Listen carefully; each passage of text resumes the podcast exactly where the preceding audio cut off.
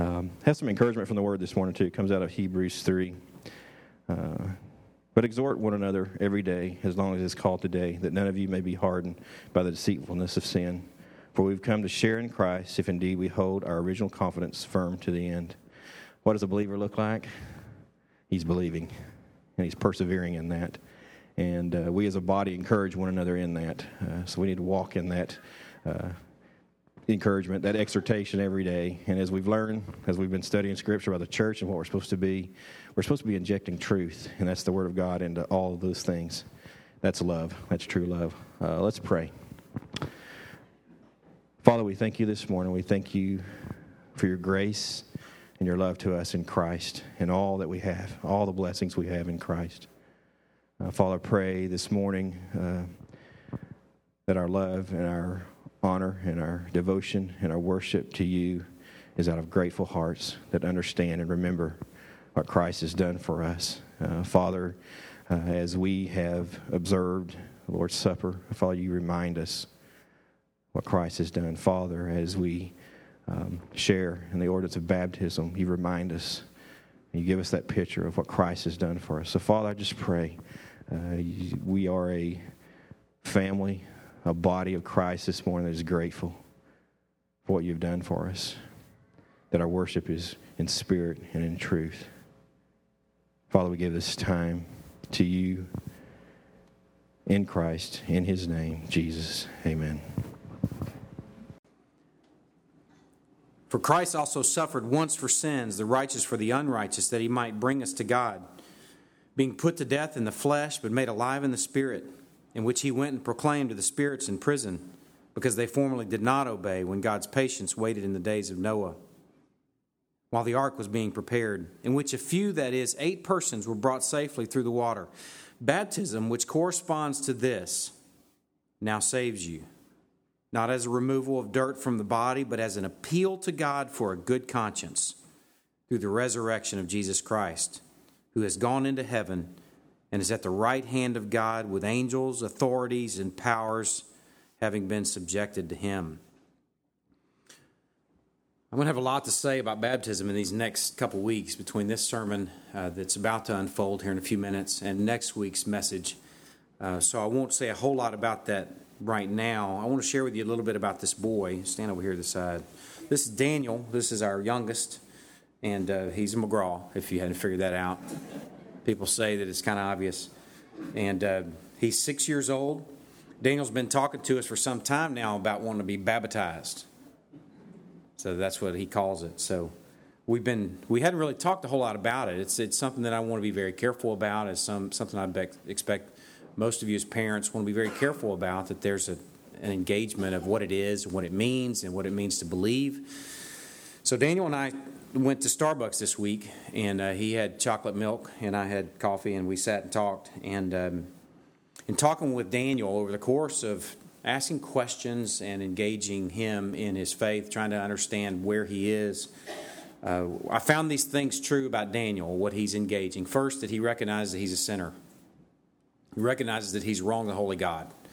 And he said, I've wronged God in his ways. And uh, secondly, that there's no hope for him apart from something else happening, apart from a, Savior stepping in and saving him. He recognizes that he's a sinner, that he needs a Savior, and that that Savior is Christ. And that blood that Christ shed is the only thing that can cover his sin.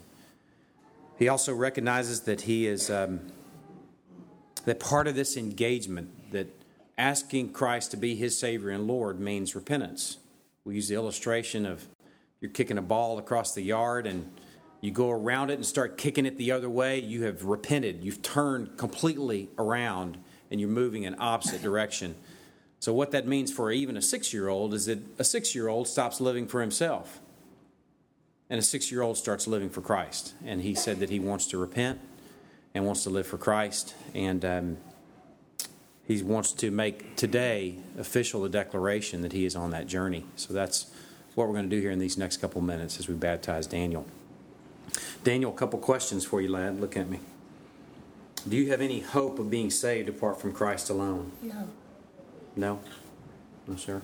No, sir. Are you trusting in Christ as your Savior and Lord? Yes, sir. All right, well, Daniel, based on your profession of faith in Jesus Christ as your Lord and Savior, I baptize you in the name of the Father, the Son, and the Holy Spirit.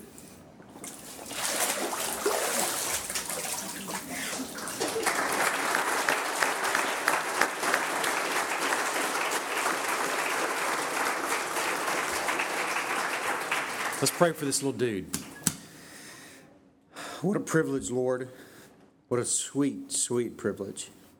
So thankful for uh, what you've done in this little life in the last six years, and so anxious to see what you have in store. Lord, more than anything, we're thankful for what you do in the heart of dark, the dark heart of man. How you open eyes, how you awaken faith, give faith, how you reckon as righteous those who really aren't on our own. I'm thankful for that in the life of this little boy. Lord, I pray that he will be a walking ambassador, a walking billboard of grace and mercy for the rest of his days. In Christ's precious name we pray. Amen. Last couple of months, we've been in a series of messages dealing with the question what even is church? Seems like a pretty obvious question, but it's really not. When you consider that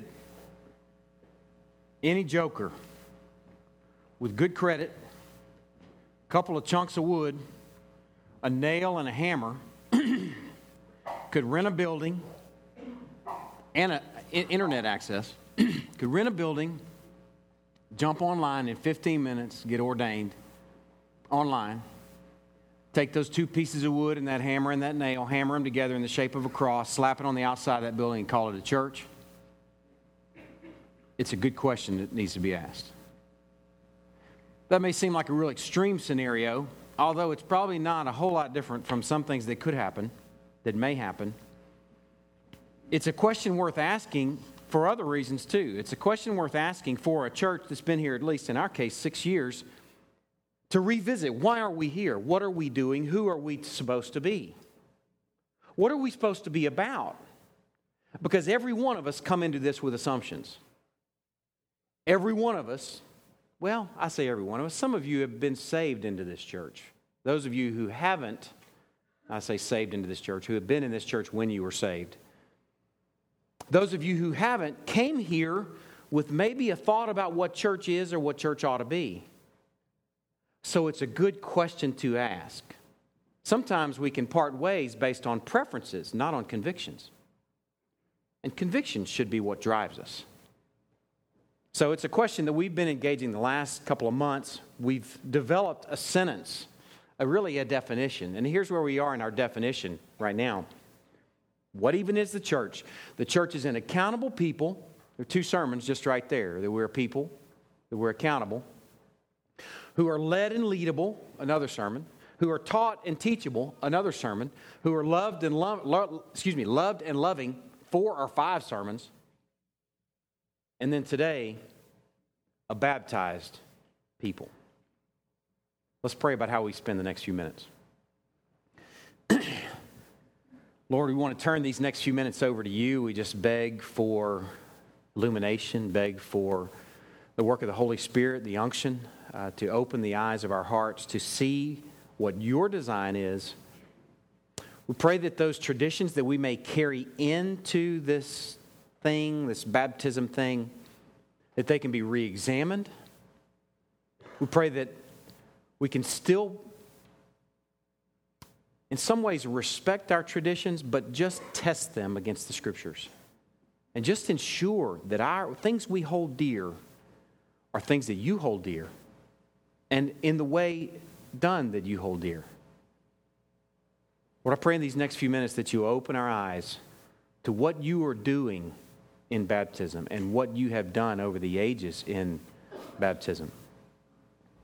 Lord, also in these next few minutes, I want to pray for a, another church in our community and another pastor and his wife. I want to pray for Greg and Tracy Fields and for Westminster Presbyterian. Lord, I want to thank you in front of this people. Thank you for the part that Greg Fields has played in the life even of this church through time that I've spent with him, through time that others have spent with him, he's been such an amazing friend, an amazing resource. just a really cherished fellow worshiper. I'm thankful for the part that he played even in the development of this sermon.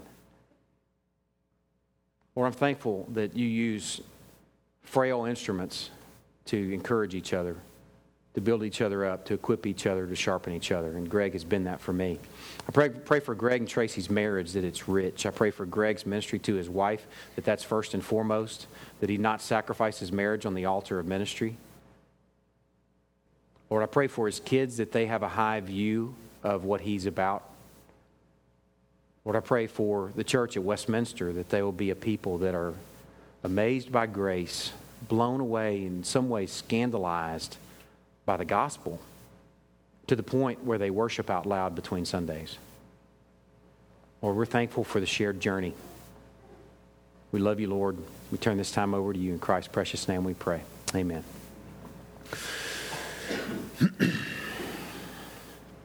Summer of 1987, I was between my sophomore year and junior year at A&M, and I had the, the opportunity to go to jump school at Fort Benning, Georgia.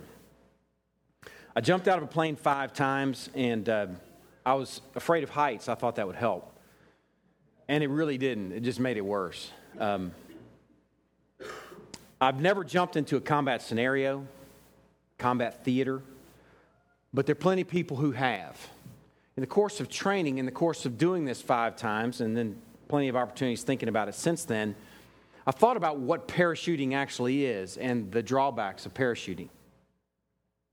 First of all, you hit the ground disoriented.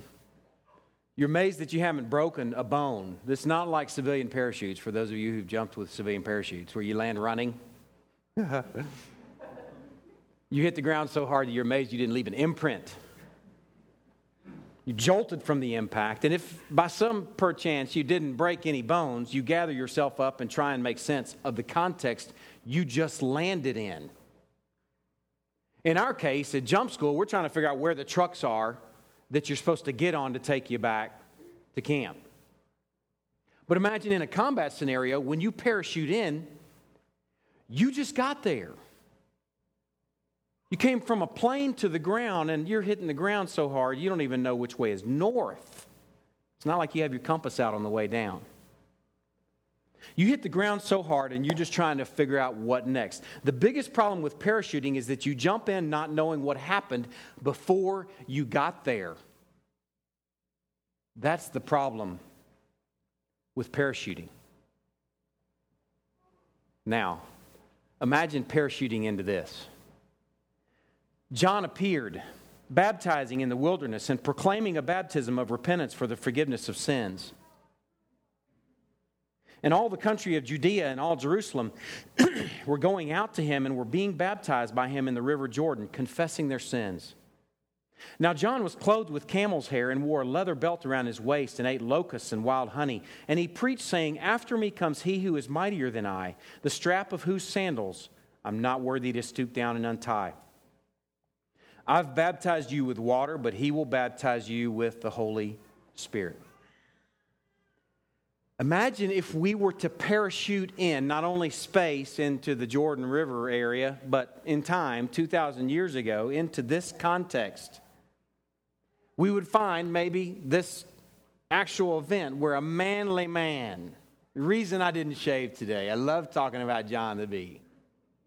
John the Baptizer is calling Israel to repentance, announcing the coming of the kingdom of God. And what is he doing? He's baptizing people.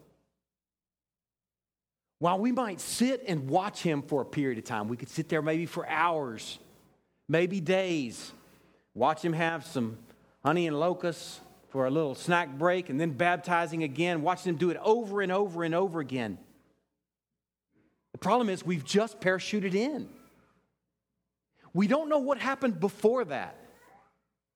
So it's really impossible for us to really get it. It's like this. I'm going to share an excerpt with you from a book called Deep Exegesis by Peter Leithart.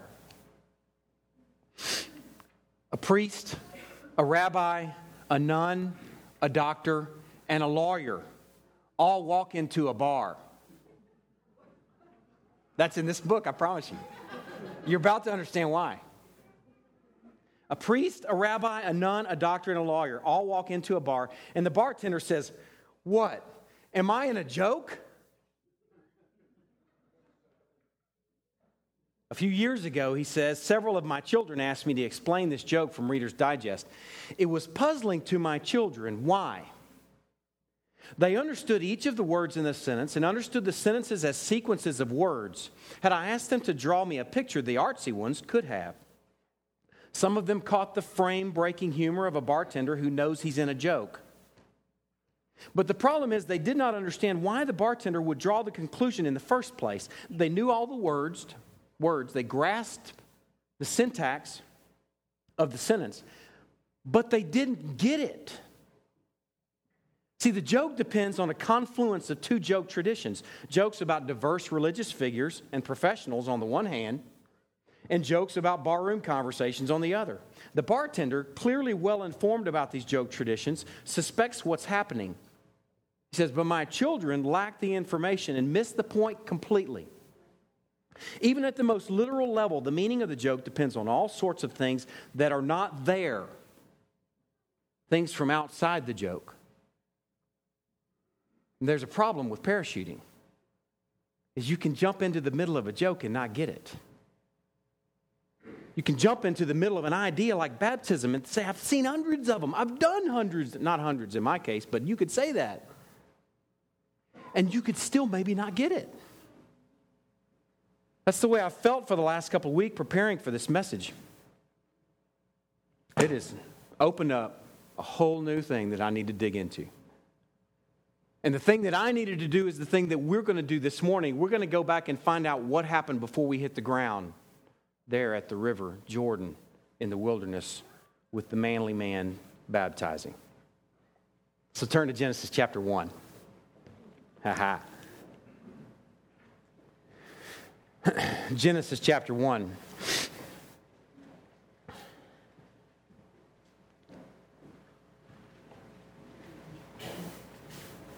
We're going to be in the Old Testament for most of the morning. We're going to grab a couple of passages from the New, but really just so we can understand the Old, that add whole new meaning to the New. Genesis chapter 1, I'm beginning verse 9. And let me just remind you this is the creation context. This chapter, and in more detail in the next chapter, explains creation, how it unfolded. The third chapter is where man fell. But here in chapter 1, verse 9, look at this. And God said, Let the waters under the heavens be gathered together into one place, and let the dry land appear. If you're an underliner and you're okay with writing your Bible, which I encourage, underline dry land appear. And it was so. And God called the dry land earth, and the waters that were gathered together he called seas. And God said it was good. The waters are gathered together, dry land appears, God calls it earth. And the waters that he gathered together, he called seas. And God said, This is good. Now, make a middle note here. We're looking at this as the creation context. This is the first creation. Now, turn over to Genesis chapter 8. If you're familiar with the book of Genesis, You know that chapter 6 through 8 range is the Noah story and the flood account. And you're going to see this again unfold in chapter 8. Let me just tell you, there's Noah's story. The flood account is so much more than a kid's story. It's so much more than a way to decorate the baby's room when the baby's on the way. We did that. There's nothing wrong with that. Didn't we do that? Oh, no? Okay, well. Maybe it was trains. It was something like that. Cowboys or something. It's so much more than that. Look at chapter 8. I'm beginning just the last verse, just so you know. And the waters prevailed on the earth for 150 days. Noah and his family, there's Shem, Ham, and Japheth, and all their wives. So there's a total of eight, four plus four, eight people on the ark. The waters prevailed for 150 days, and then chapter 8 we pick up. But God remembered Noah and all the beasts and all the livestock that were with him on the ark. That's a sweet phrase, but God remembered. Don't miss that. Oh, yeah. I've got my remnant on that ark. I remember them. And God made a wind blow over the earth, and the waters subsided. The fountains of the deep and the windows of the heavens were closed, and the rain from the heavens was restrained, and the waters receded from the earth continually. At the end of another 150 days, waters had abated. And in the seventh month, on the seventh day of the month, the ark came to rest on the mountains of Ararat. And the waters continued to abate until the tenth month. In the tenth month, on the first day of the month, the tops of the mountains were seen. Look over in verse 13. In the 601st year, in the first month, the first day of the month, the waters were dried from off the earth. And Noah removed the covering of the ark and looked, and behold, the face of the ground was dry. Here, crunch, crunch, crackle, crackle. You ever stepped on really dry ground? You can hear it crunch beneath you. That's how dry this ground was. Just hear it. In the second month, on the 27th day of the month, the earth had dried out. And then God said to Noah, Go out from the ark, you and your wife, and your sons and your sons' wives with you. Bring out with you every living thing that's with you of all flesh, birds and animals, and every creeping thing that creeps on the earth, that they may swarm on the earth and be fruitful and multiply on the earth. So Noah went out, and his sons and his wife and his sons' wives with him, every beast, every creeping thing, every bird, everything that moves on the earth, went out by families from the ark. Crunch, crunch, crackle, crackle. Now, Stay there and just listen to this passage in 1 Peter. It's a passage I read from the baptismal pool. Listen to 1 Peter chapter 3, verse 18. For Christ also suffered once for sins, the righteous for the unrighteous, that he might bring us to God, being put to death in the flesh, but made alive in the spirit. Man, that's gospel, right? In which he went and proclaimed to the spirits in prison because they formerly did not obey when God's patience waited in the days of Noah. It's more than a kid's story. This Peter is thinking back to this flood account. Says, While the ark was being prepared, in which a few, that is, eight persons, were brought safely through the water. Baptism, which corresponds to this, corresponds to this crunch, crunch, where God's little chunk of people step out on dry ground now saves you, not as a removal of dirt from the body, but as an appeal to God for a good conscience through the resurrection of Jesus Christ. See, Noah and his family pass through what we're going to call the water ordeal. And they come out the other side on dry land. Here, crunch, crunch, crackle, crackle and connect the dots from what we read over there in Genesis chapter 1 and realize that this is now a new creation. He's recreated here. He destroyed everything but this little remnant of eight people and two of every kind. And when they step out on dry land, it's a recreation. And Peter thinks, ah, that corresponds to baptism. Noah and seven others, and two of every kind, are part of a recreation. This little remnant of eight people passed through the baptismal waters, hear it, of a worldwide flood to arrive on the other side alive and well. Baptism. This little old thing. I thought it was just a short dip in a cool pool. No, sir. This is much more than that. Baptism corresponds to this, where God chooses and God preserves a people as they pass through the waters of judgment, and a new creation is made. Does that add, man, I just want to know, does that add whole new meanings to passages like this? Therefore, if anyone is in Christ, he's a new creation. The old has gone, man, it drowned, and the new has come. Do you hear crunch? Crunch? Crackle? Crackle. Now, turn to Exodus chapter 14. Let me give you a little bit of context while you're turning there. Where we're picking up in the Exodus story is we're fast forwarding from Noah on through these generations all the way up to Joseph.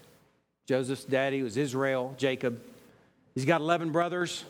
You may remember the story. Joseph, through some pretty much bummer events, is actually sold into slavery, ends up in Egypt at the right hand of Pharaoh. And it's all God's design. These bad things happen to Joseph, but what these guys meant for evil, God meant for good. And you see Joseph, thankfully, in Egypt where there's food, where his family moves and they survive a famine and they actually move there into Goshen. And then over the course of 400 years, a nation is born. Unfortunately, they're born under the heavy hand of slavery and affliction, the fiery furnace, as our Bible calls it. The fiery furnace of affliction. We fast forward to a time where God calls Noah to lead this people out of Egypt. And you may remember what happens next the plagues, these mighty acts of judgment where God shows who's God and who's not. See, they thought, they thought Pharaoh was. And God shows them, no, I'm God. Do these mighty acts of judgment, the plagues, the final plague being the Passover, where the firstborn of every Egyptian home is taken, whether it's the firstborn little boy in his crib or if the daddy happened to be a firstborn, or if their pet was the firstborn of the litter, they all drop dead that night while God delivers his people. And that's where we pick up here in chapter 14, beginning in verse 5.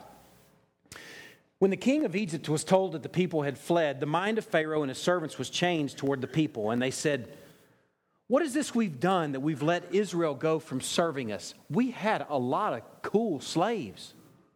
What in the world were we thinking? Now, those plagues were bad, but he's got a short memory. So he made ready his chariot and took his army with him and took 600 chosen chariots and all the other chariots of Egypt with officers all over them. And the Lord hardened the heart of Pharaoh, king of Egypt. And he pursued the people of Israel while the people of Israel were going out defiantly.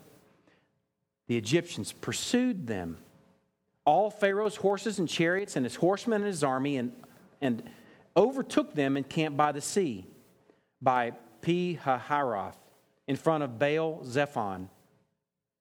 When Pharaoh drew near, the people of Israel lifted up their eyes, and behold, the Egyptians were marching after them, and they feared greatly. And the people of Israel, the rugged, tough bunch that they are, cried out to the Lord, and they said to Moses, Is it because there's no graves in Egypt that you've taken us away to die in the wilderness? Anybody that thinks Israel was chosen because there's something special about them just needs to read about them. What have you done to us in bringing us out of Egypt? Is not this what we said to you in Egypt? Leave us alone that we may serve the Egyptians, for it would have been better for us to serve the Egyptians than to die in the wilderness. And Moses, listen what he says. Moses said to the people, Fear not, stand firm, and see the salvation of the Lord, which he will work for you today. For the Egyptians whom you see today, you shall never see again. The Lord will fight for you, and you have only to be silent. Sit back and drink your cocoa. Suck on your pacifiers, Israel. Watch God. And the Lord said to Moses, Why do you cry to me? Tell the people of Israel, Go forward, lift up your staff, and stretch out your hand over the sea and divide it. Moses hadn't got the word about that yet when he's saying, Hey, God's going to fight this fight. And God says, Take your staff and do something that probably never entered your mind and just divide that sea that's right there in front of you with Egypt behind you. Just divide it. That Israel may go through the sea on here it on dry ground. And I will harden the hearts of the Egyptians so that they shall go in after them. And I will get the glory over Pharaoh and his host, his chariots, and his horsemen. And the Egyptians shall know that I am the Lord when I've gotten glory over Pharaoh, his chariots, and his horsemen. Then the angel of God, who was going before the host of Israel, moved and went behind them, and the pillar of cloud moved from before them and stood behind them, coming between the host of Egypt and the host of Israel.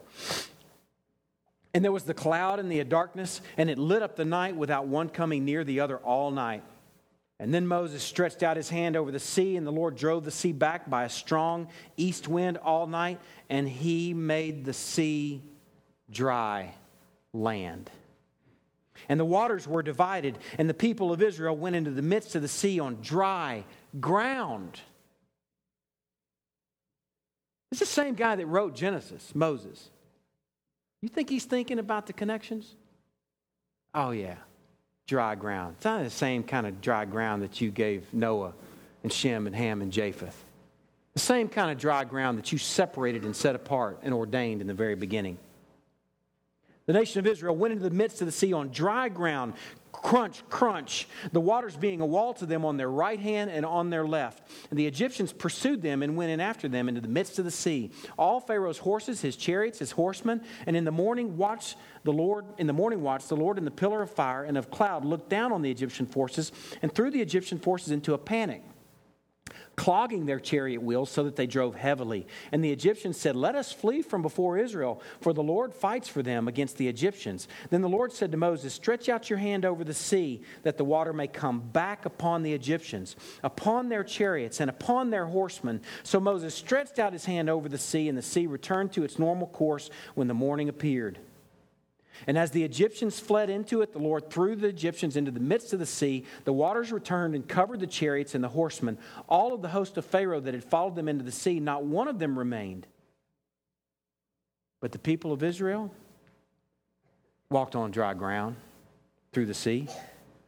The waters being a wall to them on their right hand and on their left. Thus the Lord saved Israel that day from the hand of the Egyptians. And Israel saw the saw the Egyptians dead on the seashore, floating, bloated Egyptian bodies. Israel saw the great power that the Lord used against the Egyptians, so the people feared the Lord, and they believed in the Lord and in his servant Moses. What I want you to see here is that Moses and the nation of Israel passed through another water ordeal and come out the other side on dry ground. Hear it crunch crackle, and yet another new creation is born through a water ordeal. A new people, God's people, are born from the fiery furnace of Egypt, passing through the waters, the baptismal waters, that is, of the Red Sea. Now, just stay where you are. If you want to turn, you can. 1 Corinthians 10. Just in case you're thinking, man, I kind of see it, but I'm not sure. It seems like it's a little bit of a stretch to call that baptism. Let's see what Paul calls it. Writing 1,500 years later, 1,500 years after this event, let's see what Paul uses to appeal to the Corinthian church in 1 Corinthians chapter 10. Listen. Paul says, I want you to know, brothers, you Corinthian brothers, that our fathers were all under the cloud. Huh? What's he talking about? And all passed through the sea. Crunch, crunch. All passed through the sea, and all were baptized into Moses in the cloud and in the sea. All ate the same spiritual food, all drank the same spiritual drink, for they drank from the spiritual rock that followed them, and the rock was Christ. 1,500 years later, this guy named Paul points back to this Exodus event where Israel was what he calls baptized. Right? Thank you. baptized. Man, walking across on dry ground. Crackle, crackle, crunch, crunch. And in this case, they're baptized into their covenant head, Moses.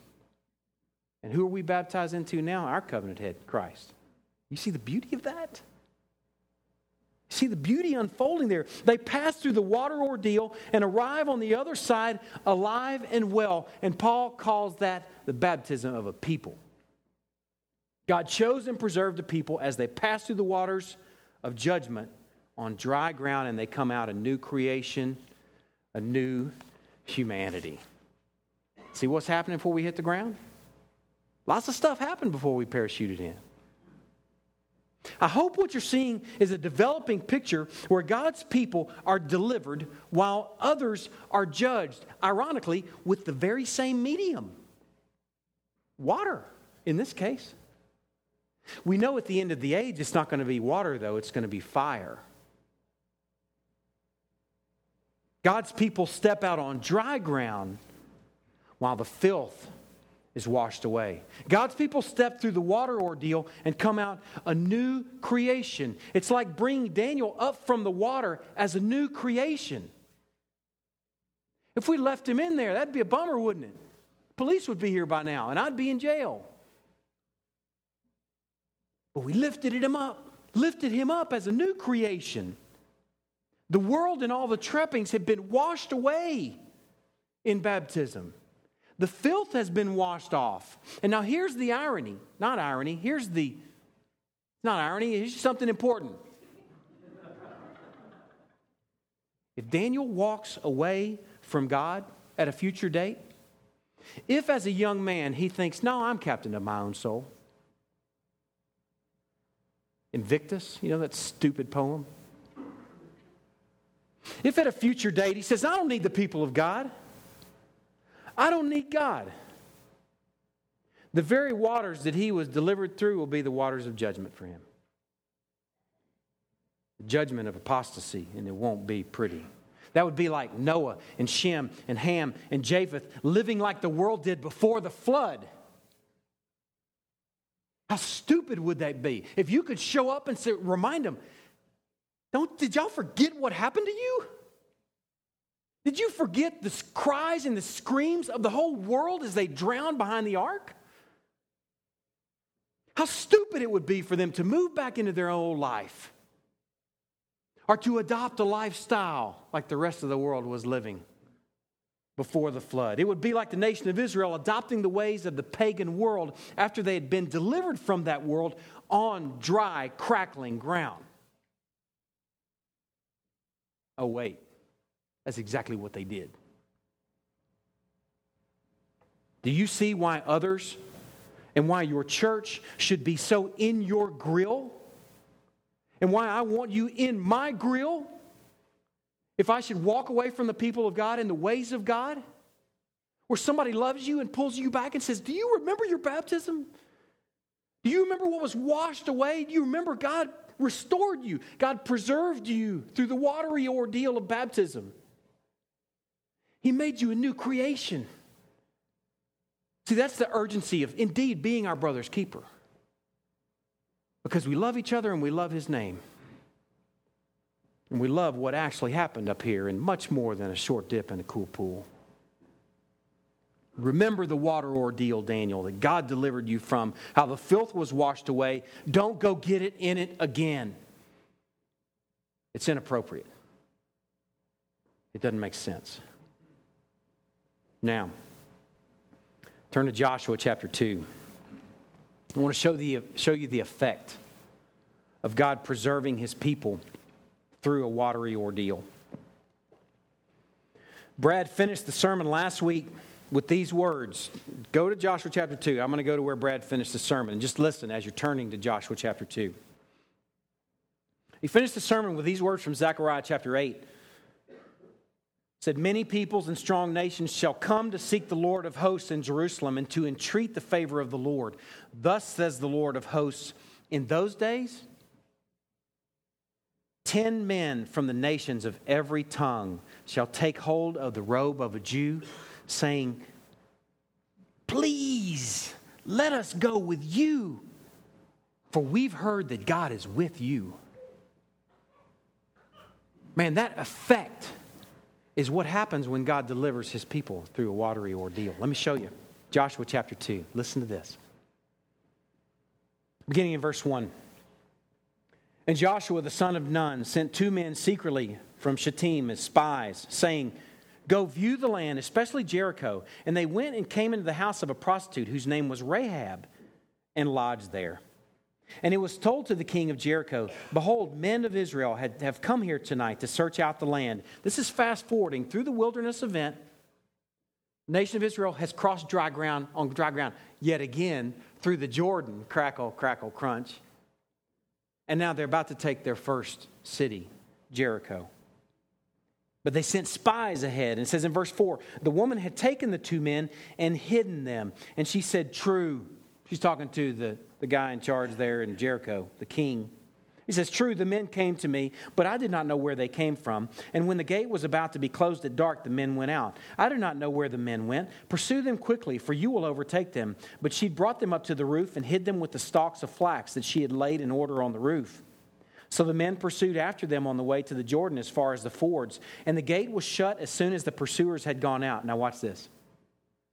Rahab's thinking, I still got those spies upstairs. I'm going to go talk to them. Before the men lay down, she came, hustled upstairs. She came up to them on the roof and said to the men, I know that the Lord has given you the land, and that the fear of you has fallen upon us, and that all the inhabitants of the land melt away before you. Why do they melt away? For we have heard how the Lord dried up the water of the Red Sea before you when you came out of Egypt. Y'all, that was 40 years ago. That was 40 years earlier. And that's like a saying in Jericho don't mess with Israel. Man, their God is bad. That God will drown you. You go after Israel, you're in trouble. And that's what Rahab's saying right here. She said, Man, we've heard how the Lord dried up the water of the Red Sea, how you guys were baptized how you survived the watery ordeal when you came out of Egypt, and what you did to the two kings of the Amorites who were beyond the Jordan, to Sihon and to Og, whom you devoted to destruction. And as soon as we heard it, as soon as they heard that Israel was coming their way, our hearts melted, and there was no spirit left in any man because of you. For the Lord your God, mmm, He is God in the heavens above and on the earth beneath. Man, that's the effect of God baptizing his people, about God preserving a people through a watery ordeal. That's evangelism. Your God preserved you through that water ordeal. I hear the crackle and crunch underneath your feet. And your God is amazing. He's awesome. The Lord your God, He is God in the heavens above and on the earth beneath. Please let us go with you as I grab your robes, because I've heard God is with you. Man, that's evangelism. As sure as I've unpacked this this morning, I know that there's somebody in here. I just trust it. That there's somebody in here that has a budding faith or a new faith or is looking for God. Something is happening in them, and they're hearing these things about God and they're saying, Ooh, I want that God. We can spend all our time devising some sort of scheme to reach you, brother, or we can just expose our God to you and you become undone like we are. Like Rahab was. Man, what kind of God preserves through the watery ordeal? Ooh, that's the God I want. Man, that's the God I need. Man, if you have a budding faith and your heart is singing and soaring right now, keep singing and soaring because there's a lot more God left. Man, I want y'all to see so far that our God baptizes his people. And he delivers them from the watery ordeal. Now, we're going to shift gears and look at it from a different direction. Why does God wash? Notice I use a different word. Why does God wash, aka baptize, his people? Turn to Exodus chapter 19. Let me prepare you for the next couple minutes. This is going to be a machine gun.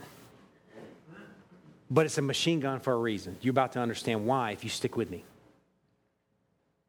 Exodus chapter 19. You'll understand what I mean when I say machine gun here in a second. Exodus chapter 19. This is the context. They've crossed across on dry ground. Crunch, crunch, crunch. Egypt is, is floating on the banks, dead bodies. They've gone through the desert for a little bit. God's led them to the wilderness of Sinai and the mountain of Sinai. That's where we pick up in chapter 19. On the third new moon, after the people of Israel had gone out of the land of Egypt, on that day they came into the wilderness of Sinai. They set out from Rephidim and came into the wilderness of Sinai, and they encamped in the wilderness. There Israel encamped before the mountain while Moses went up to God. The Lord called to him out of the mountain, saying, Thus you shall say to the house of Jacob, and tell the people of Israel, You yourselves have seen what I did to the Egyptians, and how I bore you on eagle's wings and brought you to myself. Now, therefore, if you will indeed obey my voice and keep my covenant, you shall be my treasured possession among all peoples, for all the earth is mine. And you shall be to me a kingdom of priests and a holy nation. These are the words that you shall speak to the people of Israel. So Moses goes and speaks to those words, those words. He came and called the elders of the people and said before them all these words that the Lord had commanded them. And the people answered together and said, All that the Lord has spoken, we will do. And Moses reported the words of the people to the Lord. and the Lord said to Moses, Behold, I'm coming to you in a thick cloud, that the people may hear when I speak with you, and may also believe you forever. When Moses told the words of the people to the Lord, the Lord said to Moses, Go to the people and consecrate them today and tomorrow, and let them wash their garments. And be ready for the third day, for on the third day the Lord will come down on Mount Sinai in the sight of all the people. Get ready, Israel. That preserved people. God's about to show up, so you need to wash your garments because God is coming down to Mount Sinai.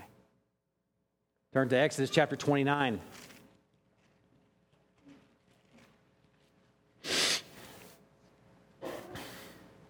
This is how the priests are to be consecrated. This would be Aaron and his sons. Beginning in verse 1. Now, this is what you shall do to them to consecrate them, that they may serve me as priests. Take one bull of the herd and two rams without blemish, and unleavened bread, unleavened cakes mixed with oil, and unleavened wafers smeared with oil. You shall make them of fine wheat flour. You shall put them in a basket and bring them in the basket, and bring the bull and the two rams. You shall bring Aaron and his sons to the entrance of the tent of meeting and wash them with water. Then you shall take the garments and put on Aaron the coat and the robe of the ephod and the ephod and the, and the breastpiece and gird them with the skillfully woven band of the ephod, and you shall set the turban on his head and put the holy crown on the turban. You shall take the anointing oil and pour it on his head and anoint him. Then you shall bring his sons and put coats on them, and you shall gird Aaron and his sons with sashes and bind caps on them, and the priesthood shall be theirs by statute forever. Thus you shall ordain Aaron and his sons. See now why we have to be washed as a people?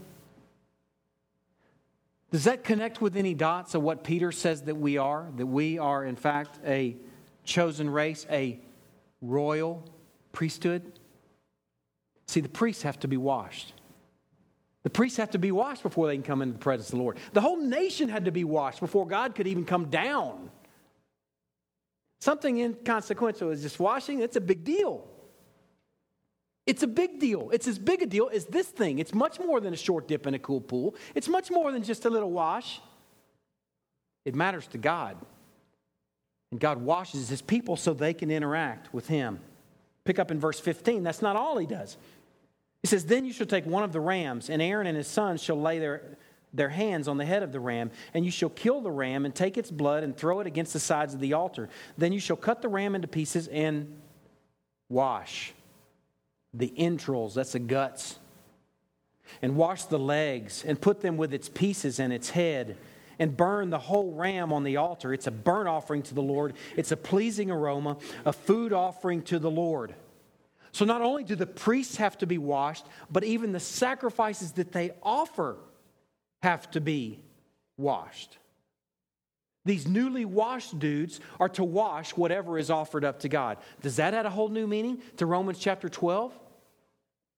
Therefore, brothers, in view of God's mercies, place your bodies as living sacrifices, holy and acceptable to God, aka washed. Does that have an old new meaning? As priests and as sacrifices yourselves, we are to be washed. Look at Exodus chapter 30. Beginning in verse 17, the Lord said to Moses, You shall also make a basin of bronze with its stand of bronze for washing. Ah, it's not a big deal. It sounds like it is. You shall make a basin of bronze. You shall put it between the tent of meeting and the altar, and you shall put water in it, with which Aaron and his sons shall wash their hands and their feet when they go into the tent of meeting, or when they come near the altar to minister, to burn a food offering to the Lord. They shall wash with water so that they don't drop stone cold dead. He's talking about washing your hands, man. Listen, don't read this as what mommy says to go do before you eat dinner. We're talking about washing up before you meet with God. He says, Man, Aaron and the boys better wash up so they don't die. They shall wash their hands and their feet so that they may not die. He says it again. It shall be a statute forever to them, even to him and to his offspring throughout their generations. Wash up, boys, or die. Look at Leviticus chapter 1.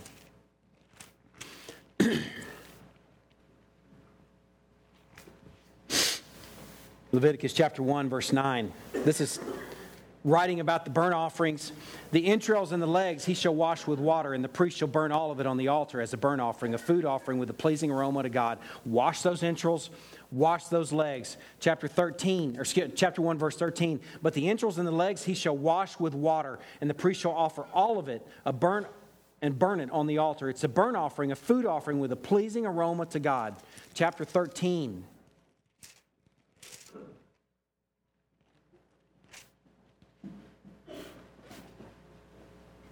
Verse 6 And the priest shall examine him. This is a, a, dude with leprosy. The priest shall examine this guy with leprosy on the seventh day. And if the diseased area has faded and the disease has not spread in the skin, then the priest shall pronounce him clean. It is only an eruption. Mm, that doesn't sound good. And he shall wash his clothes and be clean. Wash the sacrifices, wash the unclean. Look at verse 34. And on the seventh day, the priest shall examine the itch, even if you just have an itch. And if the itch is not spread in the skin and it appears to be no deeper than the skin, then the priest shall pronounce him clean, and he shall wash his clothes and be clean. Chapter 14, verse 8. And he who is to be cleansed, the cleansing of a leper, shall wash his clothes and shave off all his hair and bathe himself in water, and he shall be clean. And after that, he may come into the camp, but live outside his tent for seven days. Look at chapter 15. I'm not going to read all of 15, but I'm going to read enough where you need to get this. And let me tell you something. If right now you're thinking, I got it, this is so repetitive, come on. We got to find out what happened before we hit the ground. There's 1,500 years worth of sacrificial system that the Jews would have engaged baptism in a very different way than a bunch of parachuters are. So, just for a few minutes, we're going to try and be Jews and try and engage the monotony of this. Listen, chapter 15. The Lord spoke to Moses and Aaron, saying, Speak to the people of Israel and say to them, When any man has a discharge from his body, his discharge is unclean. And this is the law of his uncleanness for his discharge. Whether his body runs with his discharge or his body is blocked up by his discharge, it is uncleanness. Every bed on which the one in his discharge lies shall be unclean, and everything on which he sits shall be unclean. And anyone who touches his bed shall wash his clothes and bathe himself in water and be unclean until the evening. Whoever sits on anything on which the one has the discharge has sat shall wash his clothes too and bathe himself in water and be unclean until the evening. And whoever touches the body of the one with the discharge shall wash his clothes and bathe himself in water and be unclean until the evening. And if the one with the discharge spits on someone who's unclean or who is clean, then he shall wash his clothes and bathe himself in water and be unclean until the evening. It goes on, that whole chapter is wash and bathe, wash and bathe, wash and bathe, wash and bathe, wash and bathe. And you're going, man, that's just, that's just enough. What it makes me think about, when I think about all that washing and that bathing, my mind goes when I was a kid, I worked for my dad, who's a veterinarian. and my dad would, as he saw a patient from one a critter patient, from one room to the next, or he went to do surgery, he's washing his hands. He had an old TCU horn, horny frog or horn toad, I don't know what you call them, ring that was just like polished. You couldn't even hardly read it because he's washing all the time. He's got an Aggie ring now that he's had less time than I have mine that I don't wear. And it's, you can hardly read it. washing and bathing, washing and bathing. I'm just imagining the jewelry of these people. Just if they had any inscriptions on them, you can't even read them anymore because they're washing and bathing all the time. Somebody's unclean in any way. A gecko jumps on their back. Oh, I got to wash and clean. Wash and clean. A roach jumps in a boat. Wash and clean. Man, day and night, you hear the monotony of it? You need to hear the monotony of it. Here's the last verse, chapter 17. Verse 15, and every person who eats what dies of itself, or what is torn by beasts, whether he is a native or a so, so, sojourner, shall wash his clothes and bathe himself in water, and be unclean until the evening, and then he shall be clean. But if he does not wash them or bathe his flesh, he shall bear his iniquity. So, you want to know what John the Baptist was doing? We could call him John the Washer. It's not as manly sounding as John the Baptist, but that's what he's doing. He's washing Israel because God is showing up. Wash them up, man. God is coming. If we're parachuting into the Jordan and we watch him as uninformed parachuters, we're going to miss it. But if we watch him now as someone who's actually been in country, as a bunch of Jews who've been through the monotony, who have jewelry that's all worn out.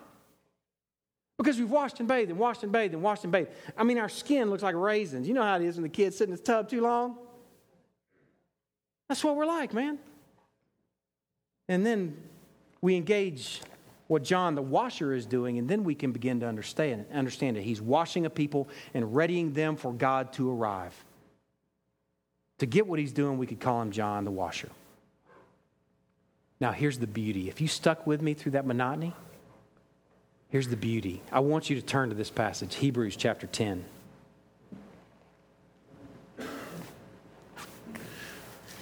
This is as far as we're going this morning. This is the most important, most essential worship thing of the whole sermon. If you invested in this sermon up to this point, especially the monotony of the washing and bathing, I want you to see the beauty of what unfolds here in chapter 10. Beginning in verse 1. For since the law, here, sacrificial system, here, washing and bathing, washing and bathing, washing and bathing.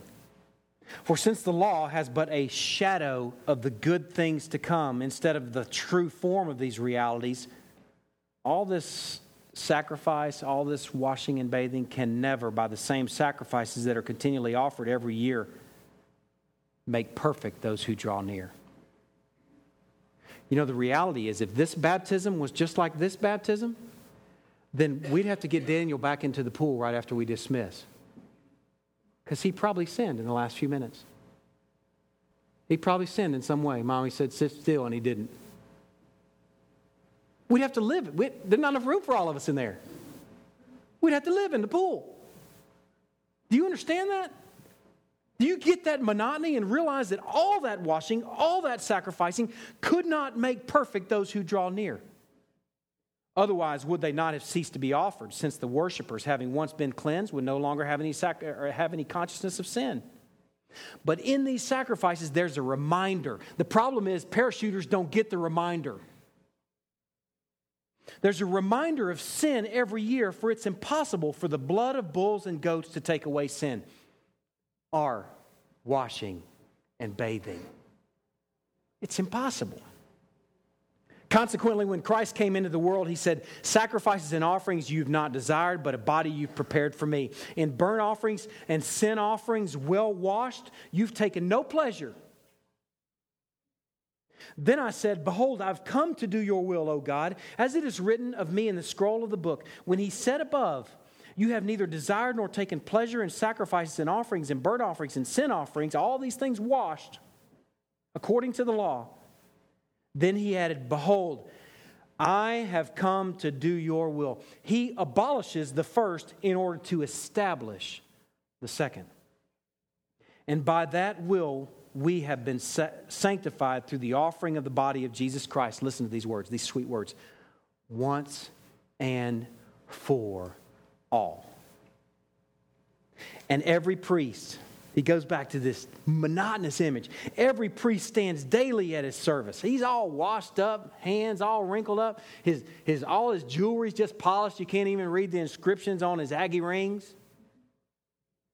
Offering repeatedly the same sacrifices, which can never take away sins. But when Christ had offered for all time a single sacrifice for sins, he sat down. Finished. He sat down at the right hand of God, waiting from that time until his enemies should be made a footstool for his feet.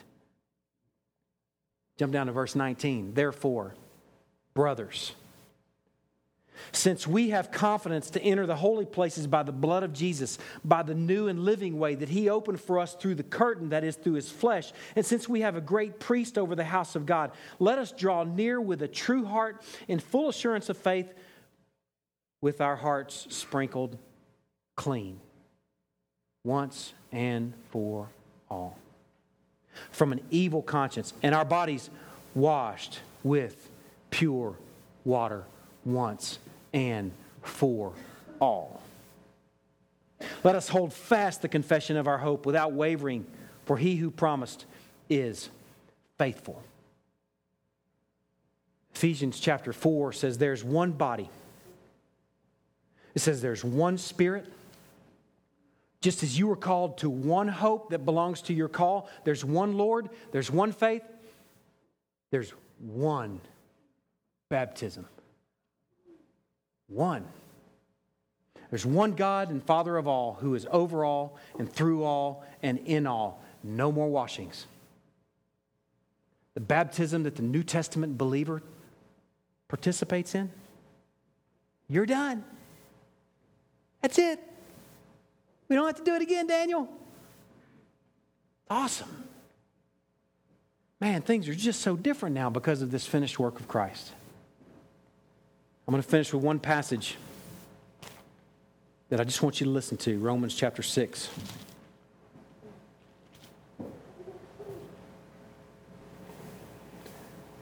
Do you not know that all of us who have been baptized into Christ were baptized into his death? That's why we don't have to keep doing it. It's done. We were buried, therefore, with him by baptism into death in order that just as Christ was raised from the dead by the glory of the Father, we too might walk in newness of life. Here, crunch, crunch, crackle, crackle. Man, that's who we are. That's what this baptism thing is. It's so much more than a short dip in a cool pool. When we're baptized, we're baptized into that one finished work. And that work was achieved by Jesus Christ man, is so much more than a parachuter might get. God baptizes, aka washes his people. We're going to gather this up next week and we're consider, going to consider what is actually taking place when we're baptized next week. Let's pray. God, I pray that this thing that becomes so, or may have become for many of us, I confess, has for me. Routine yet enjoyable. Just has so much more there. I'm thankful. Thankful that we have the rest of our Bibles that show us who you are and what you do as you preserve your people through watery ordeal, as you take them across the other side and they walk on dry ground. Lord, as you wash away the filth of our own sin, the filth of a fallen world, I pray that that's something that we as a people can grab, that we can hearken back to our baptisms. And we can call people back to our baptisms and say, Remember your baptism. That just like I can remind, or others can remind Daniel of who he's been baptized into and what actually took place, that that's something that hits us, that blows us away. I pray for that in me. I pray for that in this church, that we can remind each other of that. That we can stir each, each other up by way of reminder. In something that's so much bigger than a short dip in a cool pool. Lord, I pray that you will open up the rest of this next week. I pray that you will just unpack things for me this week so that we can enjoy what is actually being done. The promises that you are making us in baptism so that we have a much higher, higher view of this thing. And this is something we can grab hold of. We pray these things in Christ's name. Amen.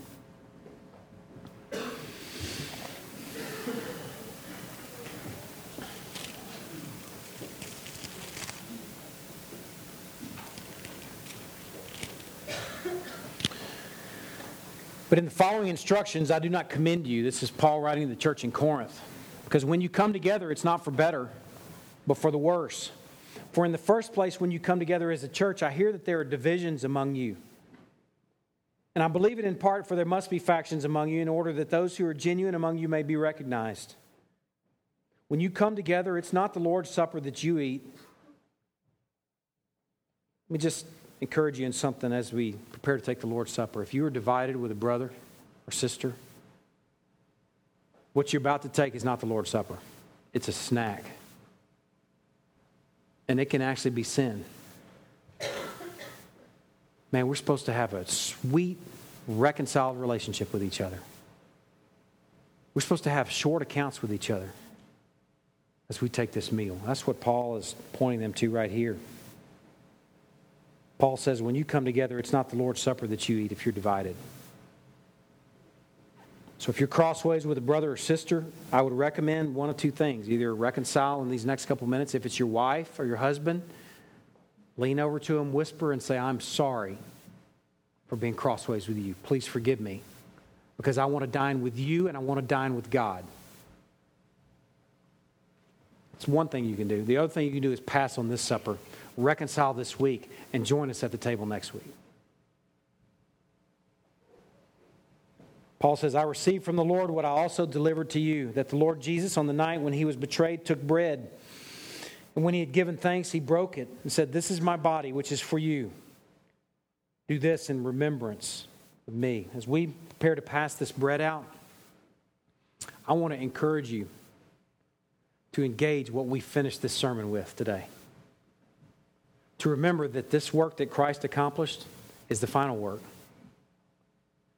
to be thankful that we don't have to do this mundane, tiresome bathing and washing and bathing and washing and sacrificing and bathing and washing and bathing and washing. That it's done.